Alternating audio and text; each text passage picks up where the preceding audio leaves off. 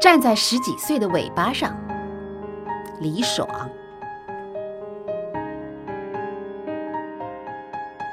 站在十几岁的尾巴上，我如此清楚的感觉到自己的变化，像是我姗姗来迟的青春期，在我不完美的身体里边，如同潮汐般一次次的打来。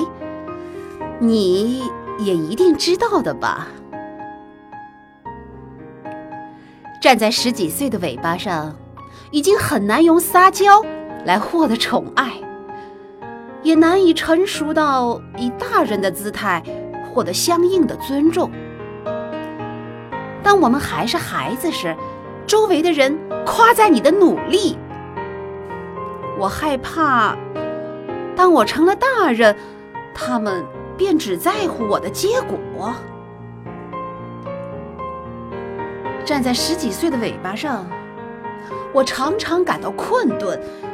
困顿的我，再次回首困顿的自己，总是感到无比的安慰，就像是一个幼稚的孩子，觉得一群人落难总比自己倒霉好得多。虽然这故事里从头到尾的倒霉蛋。一直是自己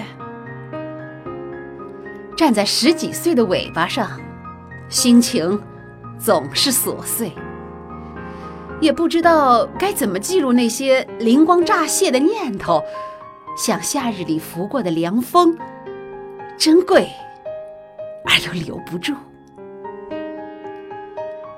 站在十几岁的尾巴上，所有与青春相关的字眼。